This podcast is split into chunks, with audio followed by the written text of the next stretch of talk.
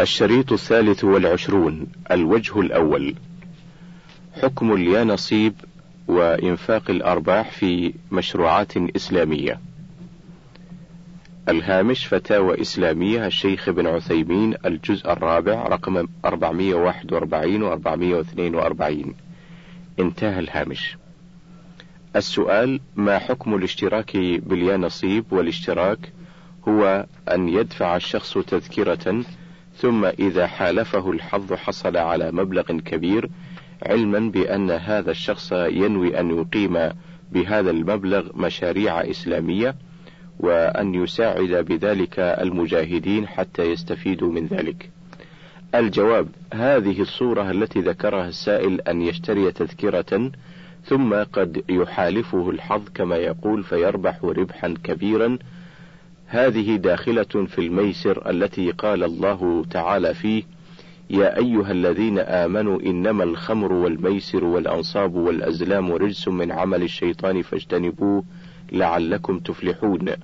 إنما يريد الشيطان أن يوقع بينكم العداوة والبغضاء في الخمر والميسر ويصدكم عن ذكر الله وعن الصلاة فهل أنتم منتهون؟ وأطيعوا الله وأطيعوا الرسول واحذروا فإن توليتم فاعلموا أنما على رسولنا البلاغ المبين. سورة المائدة من الآية التسعين وحتى الثانية والتسعين. فهذا الميسر وهو كل معاملة دائرة بين الغرم والغنم لا يدري فيها المعامل هل يكون غانما أو يكون غارما. كله محرم بل هو من كبائر الذنوب ولا يخفى على الإنسان قبحه إذا رأى أن الله تعالى قرنه بعبادة الأصنام وبالخمر والأزلام، وما نتوقع فيه من منافع فإنه مغمور بجانب المضار، قال تعالى: يسألونك عن الخمر والميسر، قل فيهما إثم كبير ومنافع للناس وإثمهما أكبر من نفعهما. سورة البقرة الآية التاسعة عشر بعد المئتين.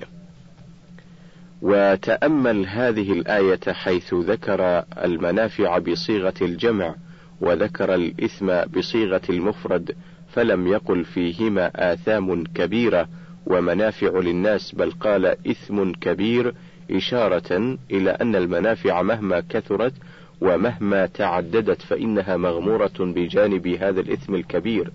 والإثم الكبير راجع بها والإثم الكبير راجح بها فإثمهما أكبر من نفعهما مهما كان فيهما من النفع الحاصل بهما.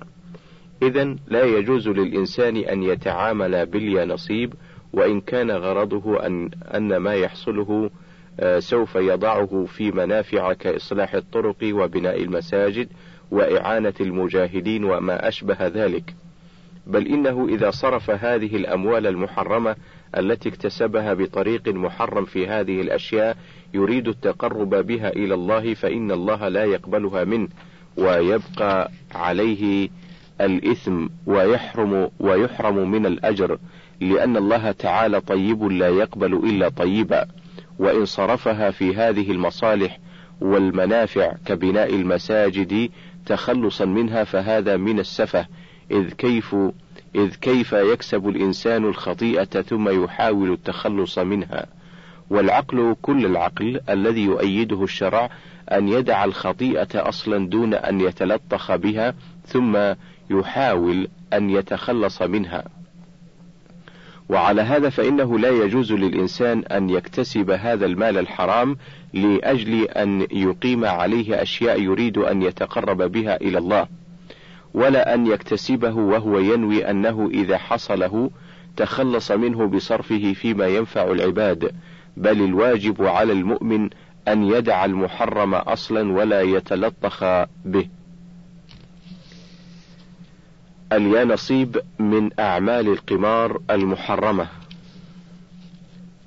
الهامش فتاوى إسلامية الشيخ بن باز رحمه الله الجزء الرابع رقم 442 انتهى الهامش. السؤال عمليات اليانصيب التي تنظمها بعض الهيئات الخيرية لتمويل أوجه النشاط لتمويل أوجه نشاطها في المجالات التعليمية والعلاجية والخدمات الاجتماعية هل هي جائزة شرعا؟ الجواب عمليات اليانصيب عنوان لعب القمار وهو الميسر وهو محرم وهو محرم بالكتاب والسنة والإجماع. كما قال الله تعالى: يا أيها الذين آمنوا إنما الخمر والميسر والأنصاب والأزلام رجس من عمل الشيطان فاجتنبوه لعلكم تفلحون. إنما يريد الشيطان أن يوقع بينكم العداوة والبغضاء في الخمر والميسر ويصدكم عن ذكر الله وعن الصلاة. فهل أنتم منتهون؟ سورة المائدة الآيتان التسعون والواحدة والتسعون. ولا يحل لجميع المسلمين اللعب بالقمار مطلقا سواء كان ذلك المال الذي يحصل بالقمار يصرف في جهات بر أو في غير ذلك لكونه خبيثا محرما لعموم الأدلة ولأن الكسب الحاصل بالقمار من الكسب المحرم الذي يجب تركه والحذر منه والله ولي التوفيق. حكم شهادات الاستثمار التي تصدرها البنوك. الهامش فتاوى إسلامية اللجنة الدائمة الجزء الرابع رقم 443 انتهى الهامش. السؤال يصدر بعض البنوك في بعض الدول شهادات استثمار وهي عبارة عن شهادات تشترى من البنك ويجري السحب عليها الشهادات المشتراه شهريا. والشهادة التي تفوز تربح مبلغا كبيرا من المال مع احتفاظ صاحب الشهادة برد الشهادة إلى البنك وأخذ قيمتها في أي وقت شاء. فما حكم الشرع في هذا المبلغ الطائل من المال من المال الذي يفوز به صاحب الشهادة الرابحة؟ الجواب: إذا كان الواقع كما ذكرت فهذه المعاملة من الميسر أي القمار، وهو من كبائر الذنوب لقول الله تعالى: يا أيها الذين آمنوا إنما الخمر والميسر والأنصاب والأزلام رجس من عمل الشيطان فاجتنبوه لعلكم تفلحون. إنما يريد الشيطان أن يوقع بينكم العداوة والبغضاء في الخمر والميسر ويصدكم عن ذكر الله وعن الصلاة فهل أنتم منتهون؟ سورة المائدة الآيتان التسعون والواحدة والتسعون. فعلى من يتعامل به أن يتوب إلى الله ويستغفره ويجتنب التعامل به. وعليه أن يتخلص مما كسبه منه عسى الله أن يتوب عليه وصلى الله على نبينا محمد وآله وصحبه وسلم. حكم الجوائز التي تقدم من المؤسسات والمحلات التجارية.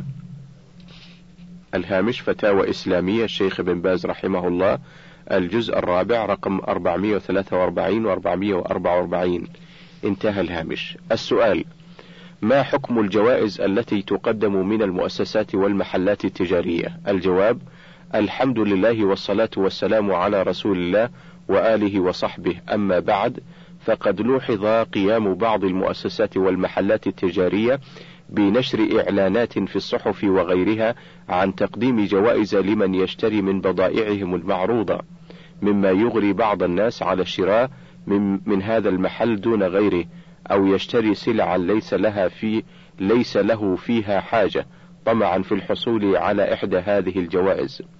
وحيث إن هذا نوع من من القمار المحرم شرعا والمؤدي إلى أكل أموال الناس بالباطل ولما فيه من الإغراء والتسبب في ترويج سلعته وإكساد سلع الآخرين المماثلة ممن لم يقامر مثل مقامرته. لذلك أحببت تنبيه القراء على أن هذا العمل محرم والجائزة التي تحصل من طريقه محرمة لكونها من الميسر المحرم شرعا وهو القمار. فالواجب على أصحاب التجارة الحذر من هذه المقامرة وليسعهم ما يسع الناس وقد قال الله سبحانه يا أيها الذين آمنوا لا تأكلوا أموالكم بينكم بالباطل إلا أن تكون تجارة عن تراض منكم ولا تقتلوا أنفسكم إن الله كان بكم رحيما. ومن يفعل ذلك عدوانا وظلما فسوف نصليه نارا وكان ذلك على الله يسيرا. سورة النساء الآيتان التاسع والعشرون والثلاثون. وهذه المقامرة ليست من التجارة التي تباح بالتراضي بل هي من الميسر الذي حرمه الله لما فيه من أكل المال بالباطل ولما فيه من إيقاع الشحناء والعداوة بين الناس كما قال تعالى يا أيها الذين آمنوا إنما الخمر والميسر والأنصاب والأزلام رجس من عمل الشيطان فاجتنبوه لعلكم تفلحون. إنما يريد الشيطان أن يوقع بينكم العداوة والبغضاء في الخمر والميسر ويصدكم عن ذكر الله وعن الصلاة فهل أنتم منتهون؟ سورة المائدة الآيتان التسعون والواحدة والتسعون. والله المسؤول أن يوفقنا وجميع المسلمين لما فيه رضاه وصلاح أمر عباده وأن يعيذنا جميعا من كل عمل يخالف شرعه. إنه جواد كريم. وصلى الله وسلم على نبينا محمد وآله وصحبه. حكم مخالفة أنظمة المرور. الهامش فتاوى إسلامية الشيخ بن باز رحمه الله الجزء الرابع رقم 536 انتهى الهامش. السؤال ما حكم الإسلام في الشخص الذي يخالف أنظمة المرور كأن يتجاوز الإشارة مثلا وهي مضيئة اللون الأحمر؟ الجواب لا يجوز لأي مسلم أن يخالف أنظمة الدولة في شأن المرور لما في ذلك من الخطر العظيم عليه وعلى غيره. والدولة وفقها الله إنما وضعت ذلك حرصا منها على مصلحة الجميع ودفع الضرر عن المسلمين. فلا يجوز لأي أحد أن يخالف ذلك. وللمسؤولين عقوبة من فعل من فعل وللمسؤولين عقوبة من فعل ذلك بما يردعه وأمثاله. لأن الله سبحانه يزع بالسلطان ما لا يزع بالقرآن. وأكثر الخلق لا يردعهم وازع القرآن والسنة وإنما يردعهم وازع السلطان بأنواع العقوبات وما ذاك إلا لقلة الإيمان بالله واليوم الآخر أو عدم ذلك بالنسبة إلى أكثر الخلق كما قال الله تعالى وما أكثر الناس ولو حرصت بمؤمنين سورة يوسف الآية الثالثة بعد المئة. نسأل الله للجميع الهداية والتوفيق. حكم ظن السوء بمسلم ظاهره العدالة. الهامش فتاوى إسلامية الشيخ ابن عثيمين الجزء الرابع رقم 537 انتهى الهامش. السؤال هل الظن السيء حرام كله؟ أرجو بهذه أرجو بهذا الإفادة. جزاكم الله خيرا. الجواب قال الله تبارك وتعالى يا أيها الذين آمنوا اجتنبوا كثيرا من الظن إن بعض الظن إثم. سورة الحجرات الآية الثانية عشرة. وليس كل الظن إثما. فالظن المبني على قرائن تكاد تكون كاليقين لا بأس به. وأما الظن الذي بمجرد الوهم فإن ذلك لا يجوز.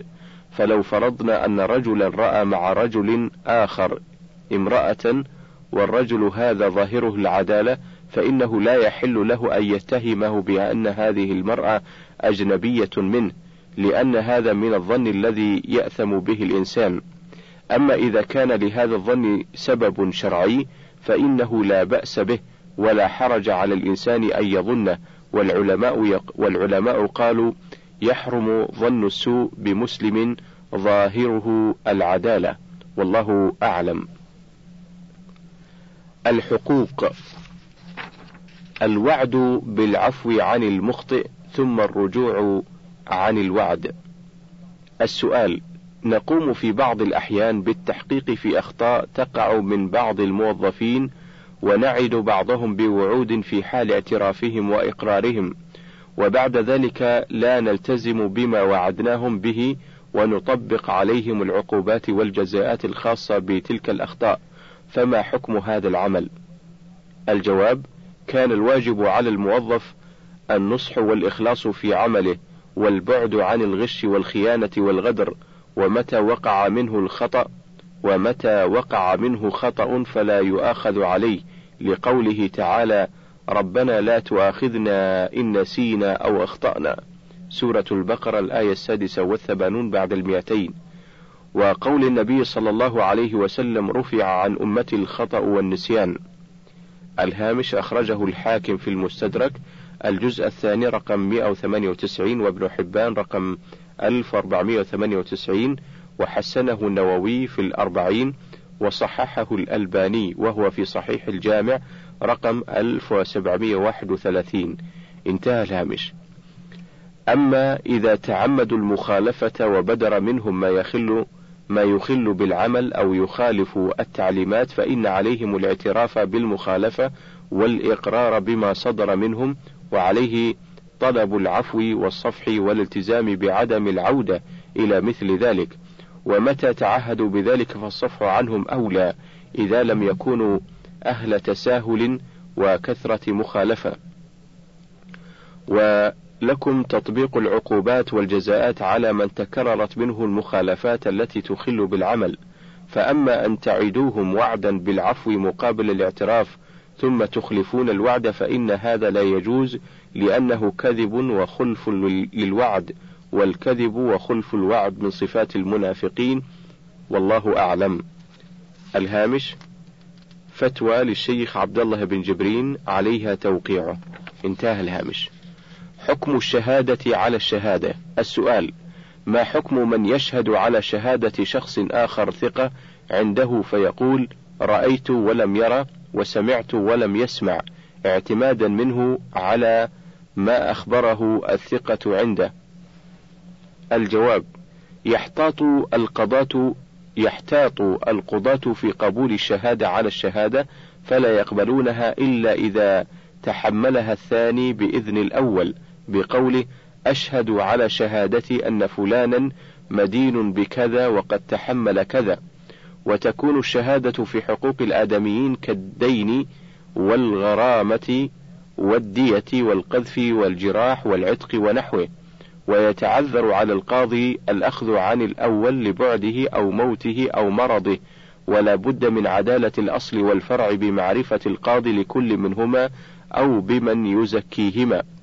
وإذا كان الشاهد الثاني لم ير ولم يسمع المشهود به فلا يجوز أن يقول رأيت أو سمعت بل يقول ذكر فلان كذا أو سمعت فلانا يذكر هذا الحق أو هذا الدين ونحوه وللقاضي أن يقبله أو يرده بحسب القرائن. والله أعلم. الهامش فتوى للشيخ عبد الله الجبرين عليها توقيعه. انتهى الهامش. ضوابط إنكار المنكر والإنكار في المسائل الخلافية. السؤال قام أحد الإخوان بالإنكار بشدة على شخص في مسألة فيها خلاف بين العلماء فرد عليه ذلك الشخص بقوله لا يحق لك أن تنكر علي في هذا فالمسألة فيها سعة. فما هي ضوابط الإنكار؟ وهل صحيح أنه لا ينكر في المسائل الخلافية؟ وما حكم من ينكر على الغير في المسائل الخلافية؟ الجواب المسائل الخلافية هي التي تكون محل اجتهاد وليس فيها نص صريح ولا دليل صحيح يرجح أحد القولين ووقع فيها الخلاف بين الآئمة المشهورين وهي تتعلق بفروع الشريعة. فهذه لا ينكر بشدة على أحد المجتهدين مثل الجهر بالبسملة والقراءة خلف الإمام والتورك في الثنائية وقبض اليد بعد الرفع من الركوع وعدد تكبيرات الجنازة ووجوب الزكاة في العسل وفي الخضروات والفواكه والفطر بالحجامة ووجوب الفدية على المحر على المحرم إذا نسي وقص شعره أو تطيب ناسيا ونحو ذلك. فإن كان الخلاف ضعيفا ومصادما لنص صريح فإنه ينكر على من تركه ويكون الإنكار بالدليل كرفع اليدين عند الركوع والرفع منه والطمأنينة في الركوع والسجود والرفع منهما والتأمين مع رفع الصوت به في الجهرية والصلاة على النبي صلى الله عليه وسلم في التشهد ووجوب السلام للخروج من الصلاة ونحو ذلك. أما إذا كان الخلاف في العقائد كصفة العلو والاستواء وإثبات الصفات الفعلية لله تعالى وخلق أفعال العباد والتكفير بالذنوب والخروج على الأئمة والطعن في الصحابة وصفة البداء لله تعالى والغلو في علي وذريته وزوجته وإخراج الأعمال من مسمى الإيمان وإنكار الكرامات والبناء على القبور والصلاة عندها ونحو ذلك فهذا ينكر على من خالف فيها بشدة حيث إن الأئمة متفقون فيها على قول السلف وإنما جاء الخلاف من المبتدعة أو من بعد الأئمة. والله أعلم. فتوى للشيخ عبد الله الجبرين عليها توقيعه. انتهى الهامش. العمل لا يبطل حتى إن كانت الفتوى لاحقة. السؤال إذا عمل أحدهم أمرا يظنه صحيحا فعورض في هذا العمل وطلب منه الدليل فاستفتى أحد العلماء فأفتاه ذلك فأفتاه ذلك العالم بجواز ما كان يقوم به وبين له ذلك بالدليل فرد عليه المعترض بأن فتوى العالم هنا لاحقة وأن عمله السابق باطل فما حكم آه فما حكم علم المستفتي السابق؟ وما رأي الشرع في اعتراض المعترض؟ الجواب إذا كان هذا العمل شرعيا وقد ورد في جنسه ترغيب كالصلاة بين الظهرين أو بين العشاءين فلا يجوز معارضته فإن جنس الصلاة مرغب فيها وله أن يستدل بحديث فأعني على نفسك بكثرة السجود. الهامش رواه مسلم في الصلاة رقم 489 انتهى الهامش.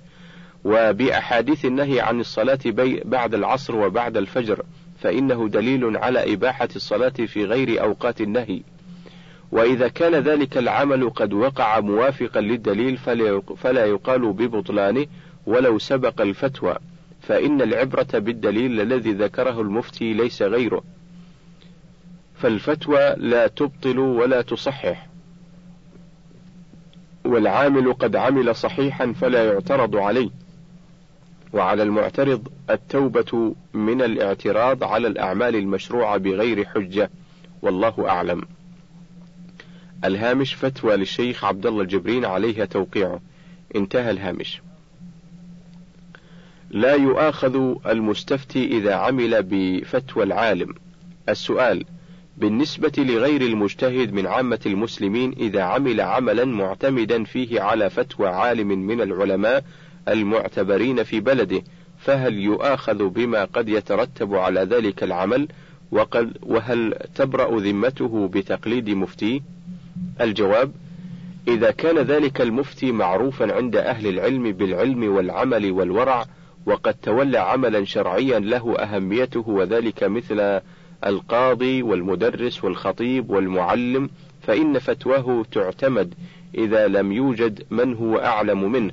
وكذلك إذا لم يخالف نصا صريحا من النصوص الشرعية ولم يحصل خلاف بينه وبين أهل العلم أو بعضهم ولا يؤاخذ العامل بما يترتب على هذا العمل من تبعات أو مسؤوليات والإثم على المفت... على المفتي والإثم على المفتي إذا تسرع وأفتى بغير علم. الهامش فتوى للشيخ عبد الله الجبرين عليها توقيعه. انتهى الهامش. لا يؤاخذ المستفتي حتى يتضح الأمر. السؤال: إذا أخذ أحد عامة المسلمين بفتوى أحد العلماء المعتبرين في بلده وعمل بمقتضاها وترتب على ذلك العمل أمر ما فهل يحق للقاضي مؤاخذته على ذلك العمل الذي كان معتمدا فيه على فتوى العالم الجواب لا بد أن ينظر في الأمر الذي ترتب على ذلك العمل فإن كان يضر بالغير ويتأذى منه أحد فإن العتاب على المفتي الذي تسرع بالفتوى بدون علم ونتج عن ذلك هذه المضرة. فالقاضي يؤاخذ فالقاضي يؤاخذ المفتي لأنه أفتى بغير تثبت ويحذره من التسرع في الفتوى لما في ذلك من المضرة ولو كان المفتي لم يلزم بالعمل بفتواه. ولو كان المفتي لم يلزم بالعمل بفتواه وإن كان العامل أخطأ في العمل وخالف الفتوى وحصل ضرر على الغير فالعتاب على المستفتي الذي غير الفتوى وخالف ما قال له المفتي. وإن كان ذلك الأمر لا يضر بأحد وإنما يبطل به العمل فلا مؤاخذة على المفتي ولا المستفتي إلا أن العمل يبطل ويلزم إعادته إن كان واجبا. الهامش فتوى للشيخ عبد الله الجبرين عليها توقيعه. انتهى الهامش. حكم الامتناع عن الشهادة فيما دون الحدود بغية الستر على المسلمين.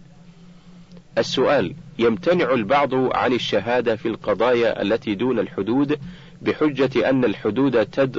أن الحدود تدرأ بالشبهات، وأن هذه أولى بالدرء وبغية الستر على المسلمين. فيرد عليه آخرون بأن هذا الامتناع من باب كتم الشهادة المنهي عنها.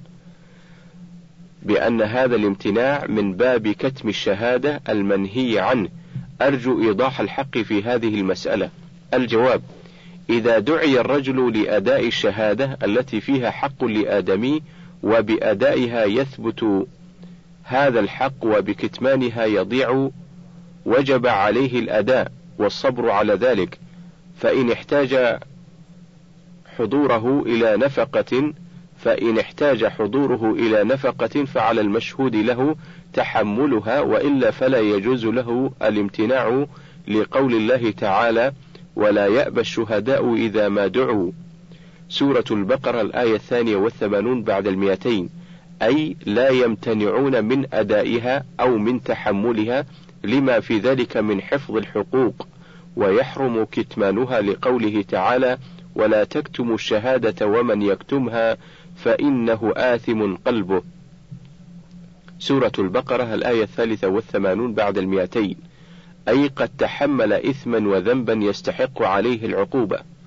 فأما الحدود فإنما تدرأ بالشبهات إذا كان هناك شك في الشهادة أو خطأ أو غلط في الحق الذي يوجب الحد كمثل من سرق من بيت المال وادعى أن له حقا فيه أو سرق من مال يدعي أن صاحبه قد اغتصبه حقه ونحو ذلك. فأما إذا رأى فأما إذا رأى من يزني ولا شبهة له ولا عذر له وتمت العقوبة فلا يكتم الشهادة والله أعلم.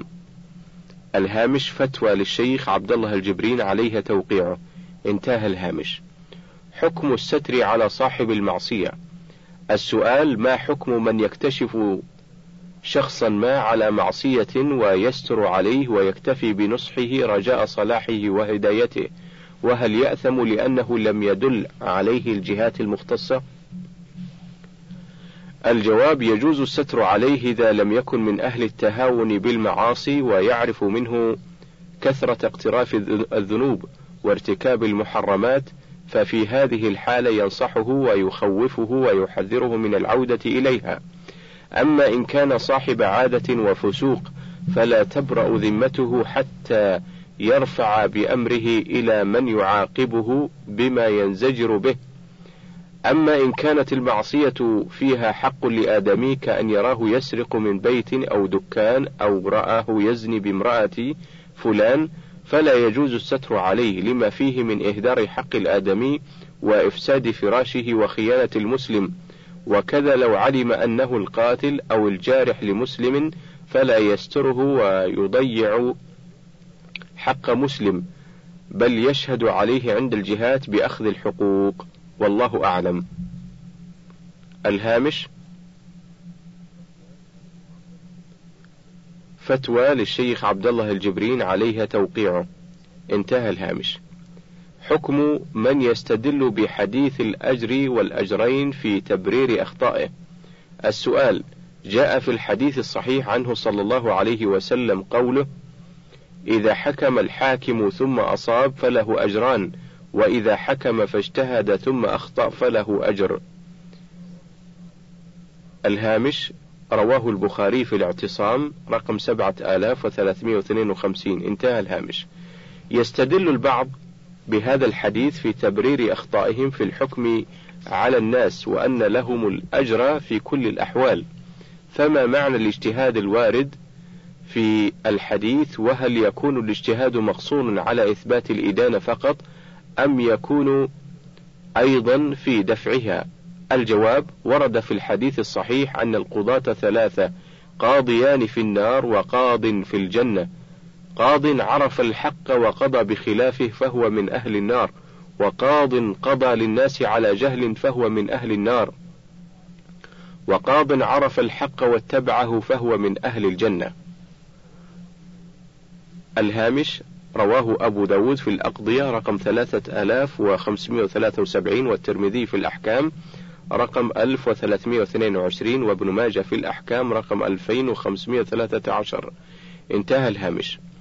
أما الاجتهاد فهو أن يبذل جهده في كل قضية نزلت به ويبحث عن الأدلة ويبحث عن الأدلة ويجمع بين المتعارضين وينظر في كل دعوة وما تحتمله ويعرض على كل خصم ما يحتج به خصمه ويقارن بين أقوالهم ويسأل الخصم عن الجواب آه، لما أدلى به الخصم الثاني.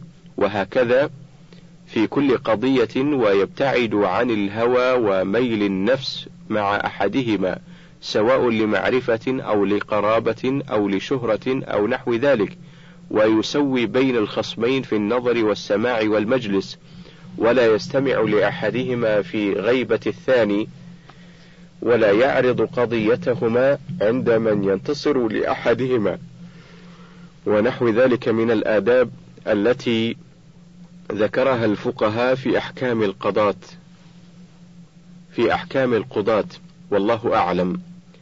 الهامش فتوى للشيخ عبد الله الجبرين عليه توقيعه. انتهى الهامش.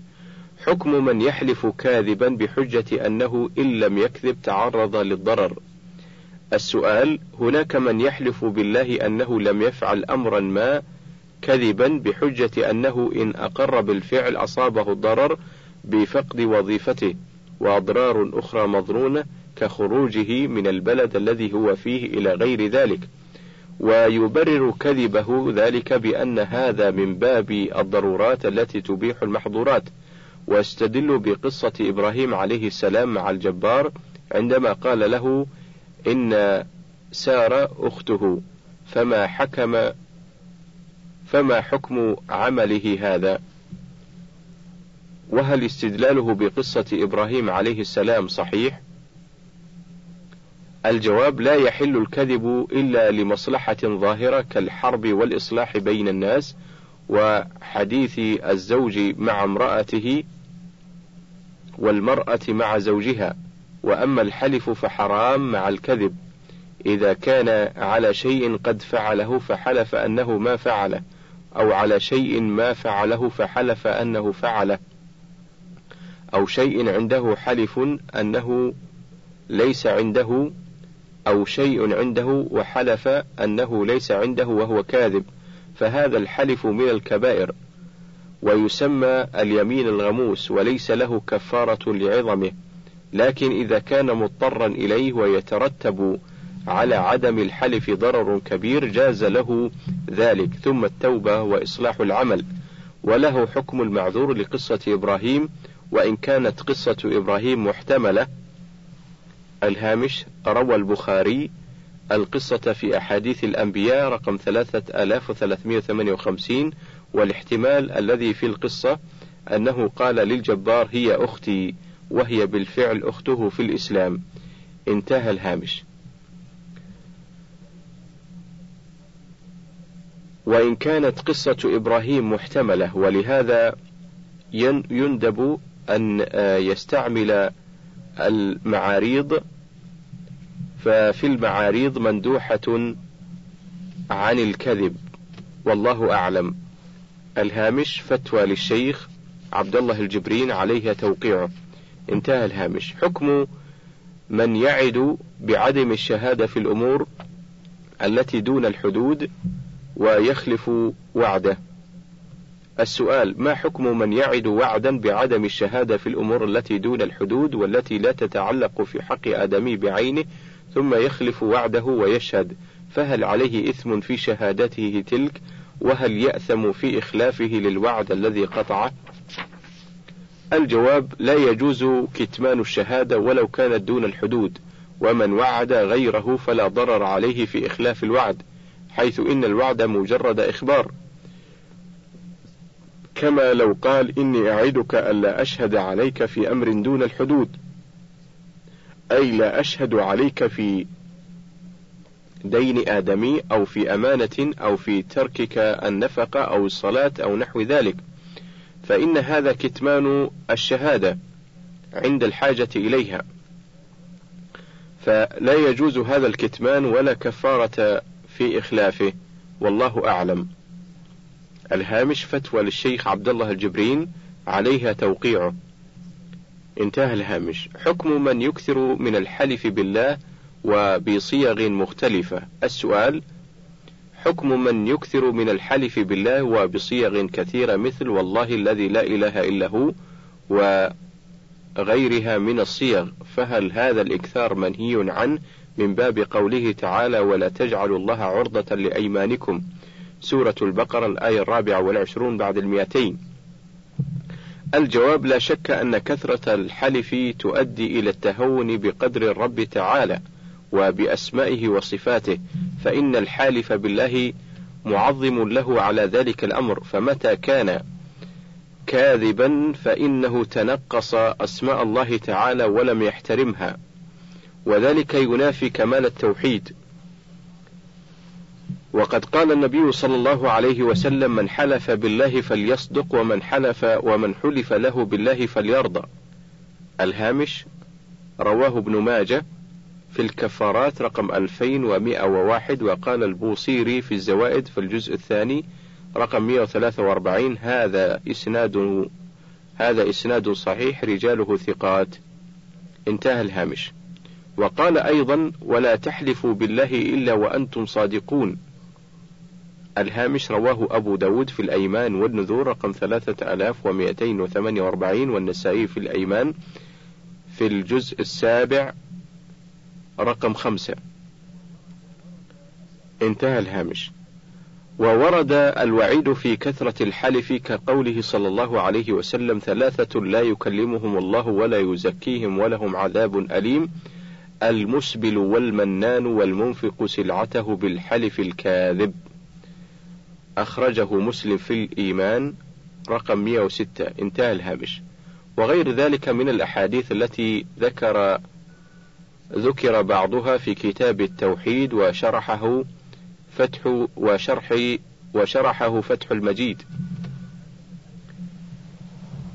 ولا شك أن الآية المذكورة في السؤال تدل على احترام أسماء الله تعالى أي لا تجعلوا الله تعالى عرضة لأيمانكم تحلفون بها دائما دون تثبت والله أعلم الهامش فتوى للشيخ عبد الله الجبرين عليه توقيعه انتهى الهامش حكم استدراج الآخرين وتوجيه الكلام معهم بشكل معين للإيقاع بهم. السؤال ما حكم من يستدرج الآخرين للإيقاع بهم أو توجيه الكلام معهم بطريقة معينة للحصول على أقوال معينة للإضرار بهم؟ الجواب لا يجوز ذلك لما فيه من الإضرار بالمسلم وكذا آه، خديعته واستدراجه حتى يتلقف منه زلة أو غفلة. أو كلمة يحملها ما لا تحتمله ولا شك أن هذا ينافي النصيحة للمسلم الواجبة على كل فرد لإخوانه فإنك متى سمعت أو علمت من أخيك زلة أو كلمة نابية فعليك نصحه وإرشاده وإيضاح الحق له وتحذيره مما ينكر عليه لعله ينيب ويرجع ولا تفشي سره ولا تنقل كلامه إلى غيره كغيبة أو نميمة فتضر بأخيك ومن ضار مسلما أضره الله ومن شق على مسلم شق الله عليه والله أعلم. الهامش فتوى للشيخ عبد الله الجبرين عليها توقيعه حكم من يتهم الناس ثم لا يعود عن اتهامه عند بيان الحق له. السؤال قام أحد الأشخاص باتهام آخر بتهمة وعندما طولب بإثبات ذلك لم يأت ببينة على ما يدعيه ضد المتهم مما نسبه إليه وتبين له أن موقفه ضعيف فكتم ذلك خوفا من احتمال النقد والملامة وفقد العمل. فما حكم عمله هذا؟ الجواب عليه أن يتوب من هذه التهمة والمظلمة وعليه أن يستبيح أخاه المتهم وأن يطلب منه العفو والسماح حيث إنه بنى اتهامه على الظن الذي هو أكذب الحديث أو أنه سمع دليل التهم من غير تثبت. أما إن كان صادقا في تهمته فعليه أن ينصحه سرا ويبين له الغلط رجاء أن يتوب أو يعتذر إن كان حقا. والله أعلم. الهامش فتوى للشيخ عبد الله الجبرين عليها توقيعه انتهى الهامش. وصف المدعي العام بالنجس لأنه يحاول الإيقاع بالمدعى عليه. السؤال في بعض البلدان العربية يقوم المدعي العام بالمحكمة بالمرافعة للحق العام فيكون من مهامه إثبات التهمة على المدعي عليه على المدعى عليه والبحث عن الأدلة التي تدينه. وقد ذكر أحدهم أنه يسمى بالنجس وذلك لأنه يبذل قصارى جهده في إثبات التهمة على المدعى عليه. فهل هذا التنقيب على الأخطاء والهفوات أو الأدلة لإثبات التهمة على المدعى عليه جائز شرعا؟ وهل هذا يتعارض مع ما فعله صلى الله عليه وسلم مع الذي أقر على نفسه بزنا بقوله لعلك قبلت لعلك كذا لعلك كذا. يريد تلقينه ما يسقط ما يسقط عنه الحد. وكذلك فعله صلى الله عليه وسلم مع الغامدية وفعل وفعل الصحابة رضي الله عنهم أجمعين أمثال عمر بن الخطاب وغيره.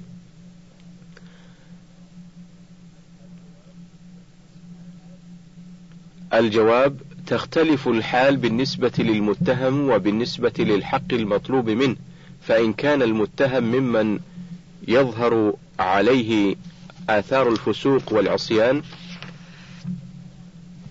فإنه يشدد عليه وينقب عنه ويبحث عن المبررات التي تدينه مثل كونه يتخلف عن الصلوات وكونه كثير السباب والشتم وبذاءة اللسان وكونه كثير السهر في منزله أو خارج المنزل ومثل صحبة الأشرار وأهل المجون والمعروفين بخفة الديانة وقلة الخوف من الله والمتهمين بالمسكرات والمخدرات والزنا واللواط والفواحش وإظهار حلق اللحى وشرب الدخان والإسبال والسخرية وبالمتدينين والبعد عن مجالس الذكر والخير وهجر الحلقات العلمية والمحاضرات والندوات والاعتياض عنها بمجالس الأغاني والملاهي واللعب بالبلوت والكيرم ونحوها فمثل هؤلاء لا غيبة لهم ولا حرمة لهم والواجب أن يشدد عليهم حتى يطهر البلاد من المعاصي التي تصير سببا لعقوبة الله في العاجل والآجل، أما إن كان المتهم بعيدا من هذه المنكرات فيحرم التنقيب عليه والبحث عن معائبه، فإن ذلك من الأذية لعباد الله تعالى. وقد ورد وقد ورد في الحديث يا معشر من آمن بلسانه ولم يفضي الإيمان إلى قلبه لا تؤذوا المؤمنين ولا تتبعوا عوراتهم فإن من تتبع عوراتهم تتبع الله عورته ومن تتبع الله عورته يفضحه ولو في جوف بيته. الهامش رواه الترمذي في البر والصلة رقم 2032 وهو في الصحيح وهو في صحيح الجامع رقم 7984 انتهى الهامش. وقال تعالى والذين يؤذون المؤمنين والمؤمنات بغير ما اكتسبوا فقد احتملوا بهتانا وإثما مبينا. سورة الأحزاب الآية الثامنة والخمسون. وأما تلقين النبي صلى الله عليه وسلم لذلك المعترف فإنه ممن يخاف الله ويخشى عقابه ولهذا طلب التطهير. وحيث إنه يمكن اعترافه بما دون الزنا لقنه النبي صلى الله عليه وسلم ما يخاف أنه فعله مما لا يوجب الحد والله أعلم. فتوى للشيخ عبد الله الجبرين عليها توقيعه. انتهى الهامش. وبهذا ينتهي الوجه الأول وننتقل إلى الوجه الثاني.